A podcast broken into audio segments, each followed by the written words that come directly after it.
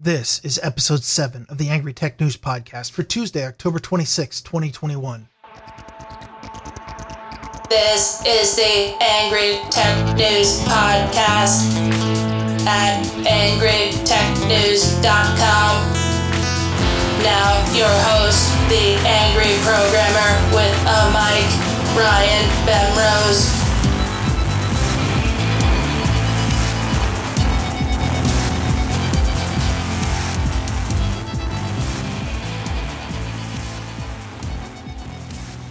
There's a lot of security news this episode, and a little bit of political ranting at some very dumb people who think they understand technology just because they've been handed some authority. I offer no apologies for this. I report on the stories that interest me and that I think that you, the listener, should know about. In other words, I go wherever the news takes me, and then I beat it unconscious and drag its limp body along behind me.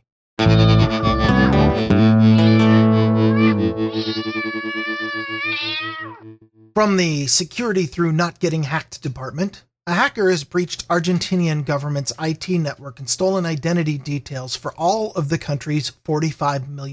The database is called RENAPER, and it stands for Registro Nacional de las Personas, aka National Registry of Persons.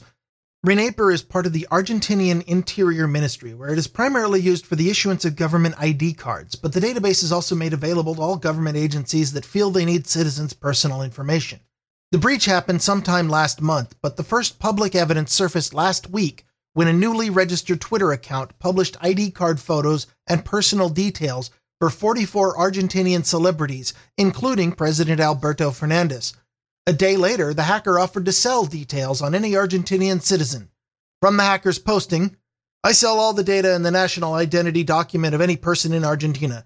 This includes photo, name, surname, address, birth date, gender, processing number, type of ID, and security code from the back of the card." Shortly after, the Argentinian government confirmed the leak, but insisted that no data had been breached and that the VPN account used to access the database at the exact moment the tweet was posted has been shut down. This official statement was put to lie when reporters from The Record, the cybersecurity site that reported the hack, contacted the individual who posted the advert, who was able to provide them details about an arbitrary citizen of the reporter's choosing. When asked how the hacker got in, the reply was, "Careless employees, yes," which pretty much confirms the most important rule in cybersecurity. Your breach will always come from the weakest point, which more often than not is the people to whom you give access. If you put together a large database of personal information accessible to tens of thousands of people across hundreds of departments, it may as well be public. Put another way, I refer to the first rule of keeping secrets, the one that even small children grasp when they first learn guile. The best way to keep something secret? Don't tell anyone.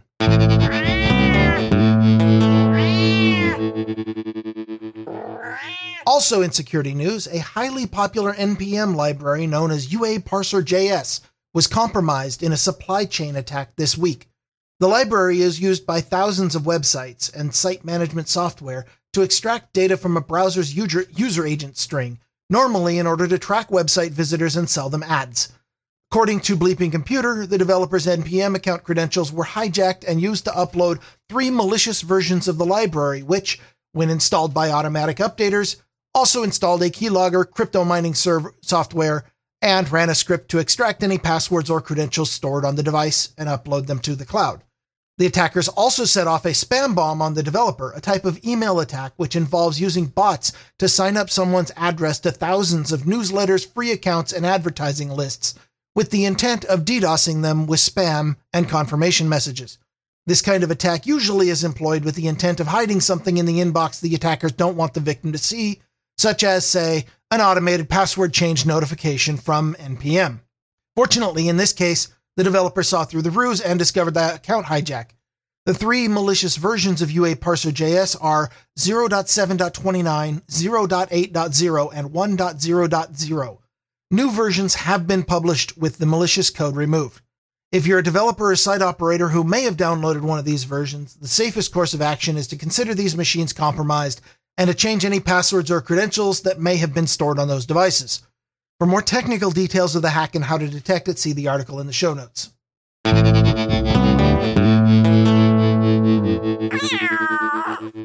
And Apple makes the security rundown list this week for having silently fixed a zero-day vulnerability in iOS 15.02, which could have let an attacker gain access to, quote, sensitive user information, including Apple ID, email, full name, authentication tokens, Wi-Fi details, analytics log, and full information on what apps are installed.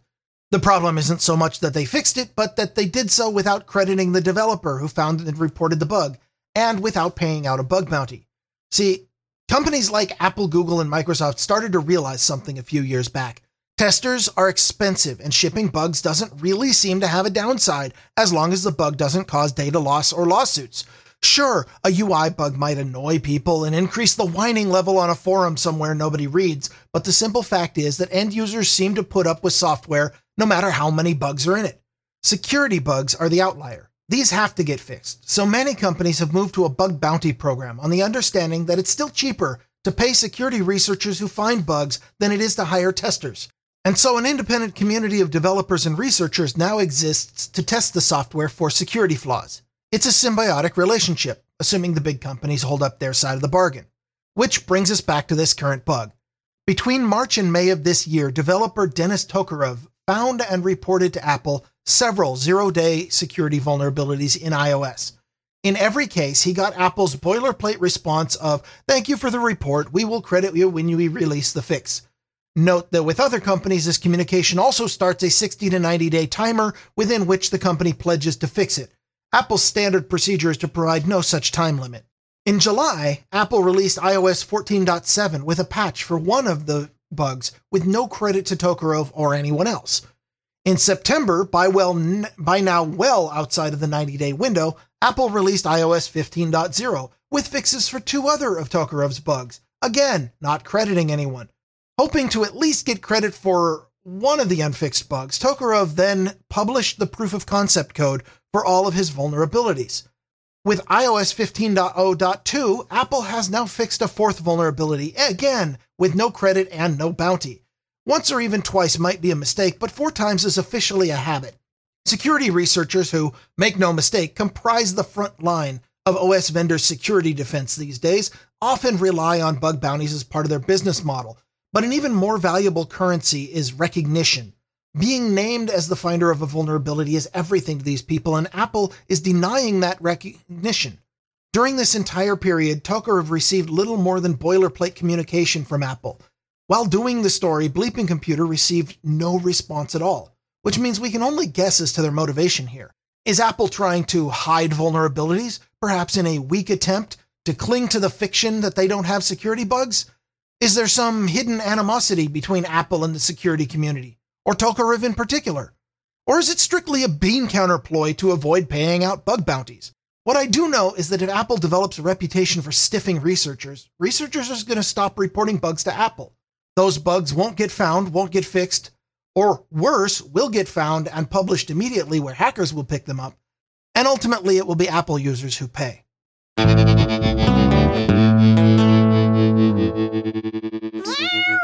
From the "for every action there is an equal and opposite government program" department, let's stay on security research for just one more moment. Back in the 1980s and 90s, there was a ridiculous phenomenon in the United States caused by the short-sightedness of bureaucrats clinging to the idiotic notion that they could, by government fiat, somehow control the flow of information around the world.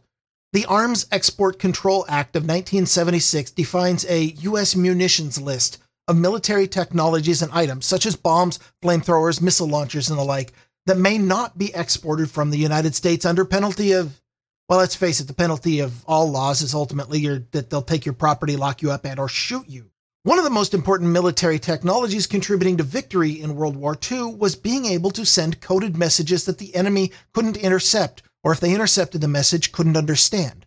Fast forward 40 years, and that means encryption. So in the 1980s, as computers were becoming both powerful enough thanks to new algorithms like PGP and available enough to put the technology into the hands of nearly anyone, the line was drawn between people who had legitimate reasons to want to encrypt things on their powerful computing devices and bureaucrats who still thought of mathematics as a military technology. There was even a period where the export of encryption was gated on key bit length. Netscape's early browser implementations of SSL had two editions, one for the US only, which had full-length keys, but could only be downloaded by a US IP address, supposedly, and an international edition that anyone could use, but had encryption key lengths capped, depending on the algorithm, at 128 bits or 40 bits or whatever the number was. In one of the earliest known instances of meme warfare, the full PGP code was printed on a t-shirt, turning that shirt into a military munition by the rules of the day. After a number of lawsuits, protests, and a total incapability to enforce the law, encryption was moved from the munitions list to the commercial control list, operated by the Department of Commerce and used for such things as enforcing poverty in foreign countries via trade embargo. By 2000, Commerce eventually dropped the key length requirement, which mostly made the issue go away. Although encryption is still on the Commerce control list, it's not enforced, and so not a huge deal. By the way, countries on the banned list include Cuba, North Korea, Russia for oil and gas, Crimea, Iran, and Syria. In addition to those countries, you need a license from the State Department if you're going to have anything passing through any of the above, plus Armenia, Azerbaijan, Belarus, Cambodia, Georgia, Kazakhstan, Kyrgyzstan, Laos, Mongolia, Tajikistan, Turkmenistan, Ukraine, Uzbekistan, or Vietnam. All of these countries are countries that the State Department has decreed thou shalt not have trade with, and apparently thou shalt not send encryption to. Okay. Well, that was 20 years ago. Now there's a new generation of activists running the agencies, fresh out of college and ready to repeat all of the past's mistakes. The U.S. Commerce Department has now made an announcement to add, quote, hacking tools to their export control list, which, according to the extremely dense and difficult-to-read 65-page PDF that was published on the Federal Register last week, includes any software, quote, specifically designed or modified for the generation, command and control, or delivery of intrusion software.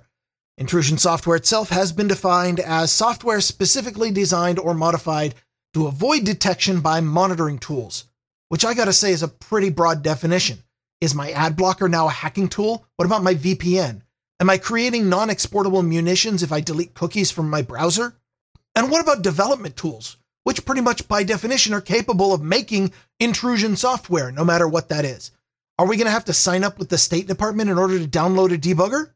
Obviously, this is hyperbole, but with the way crazy ideas seem to go from outrageous to policy within a few months in 2021, I think these are valid questions. The proposal bans the export to a country listed above if the exporter, re-exporter, or transferor knows or has reason to know at the time of export, re-export, or transfer in country, including deemed exports and re-exports, that the cybersecurity item will be used to affect the confidentiality, integrity, or availability of information or information systems without authorization by the owner, operator, or administrator of the information system. See what I mean?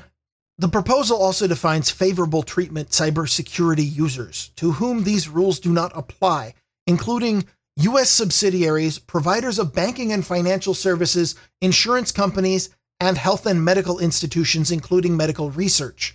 So I guess these are the people who paid off the right Congress critters. Of course, the ultimate issue is enforcement. Even in the 1990s, when the internet was significantly smaller and less globally connected than it is today, it was impossible to prevent the movement of software between countries. And today, with thousands of vectors for global instantaneous communications, plus VPNs, the dark web, etc., the powers that be can't even stop piracy of copyrighted material, and they've been working on that for decades.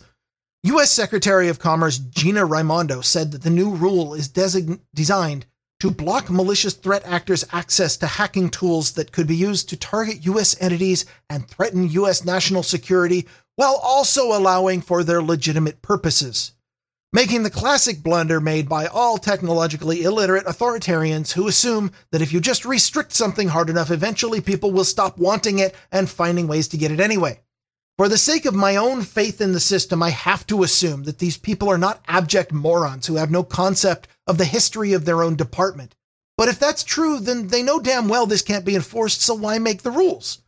Well, possibly because, well, an overly broad, unenforceable regulation won't prevent a black hat script kiddie from downloading a rootkit or a developer from downloading a debugger, It is one more thing that can be wielded after the fact to punish this administration's political enemies.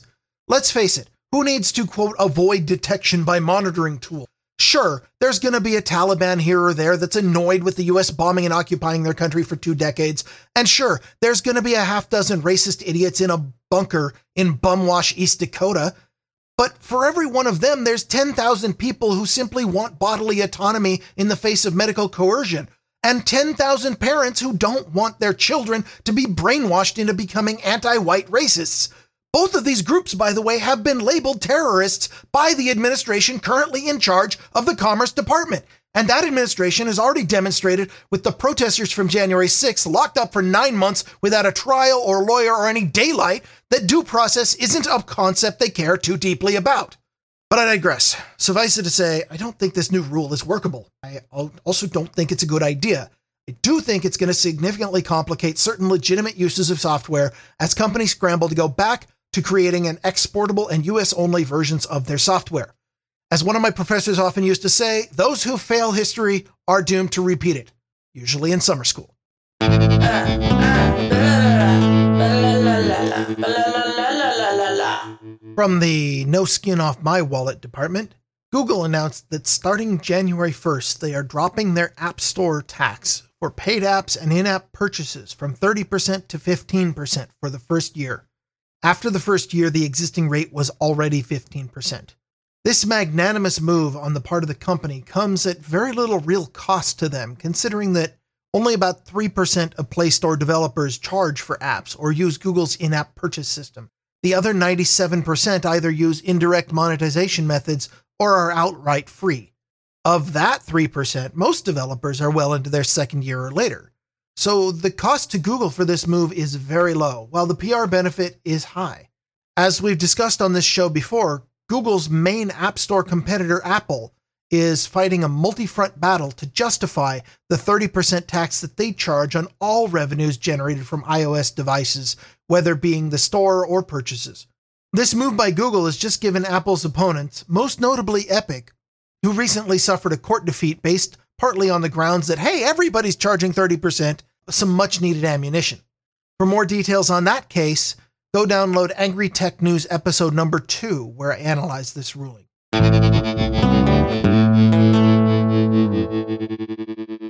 think I'm going to cut it here today. There's plenty more stories to cover, and I assure you that you'll hear some of them, but this episode is already a day late owing to one of my servers not powering back up after an outage caused by the fabled West Coast bomb cyclone that everybody's freaking out about. Last week, I started an experiment with the sweepers to determine if cat or no cat is better, and I've already heard quite a bit of feedback in both directions. We're going to continue that experiment. But at the same time, friend of the show, John Fletcher, was kind enough to remaster the cat sweepers for us so they're not quite so jarring, or at least so the cats are quieter than the guitar riff. I continue to welcome your feedback, just as much as I continue to be amazed that with all of the inflammatory things that I say, somehow the sweepers have shown to be the most controversial thing on this show. I would like to extend deep thanks to Sean McCune, Michael Wingett, Loretta Vandenberg, Curtis Peterson, and Gavin Thomas for being this episode's executive producers. Angry Tech News is released on the value for value model. We don't take advertising and we don't charge you to listen, but we are funded by your donations. So if you got value out of listening to this show, please send some value back. Go to angrytechnews.com and click the donate button to make a one-time or recurring PayPal donation. Send whatever you think this show has been worth to you, whether it's $5, $25, or $500. That's it for me. I'm Ryan Bemrose, the angry programmer with a mic. Tune in next week for more Angry Tech News. This has been Angry Tech News with the angry programmer, Ryan Bemrose, at angrytechnews.com. Stay angry. Stay angry. Stay angry. I bet I screwed up at least one of those guys.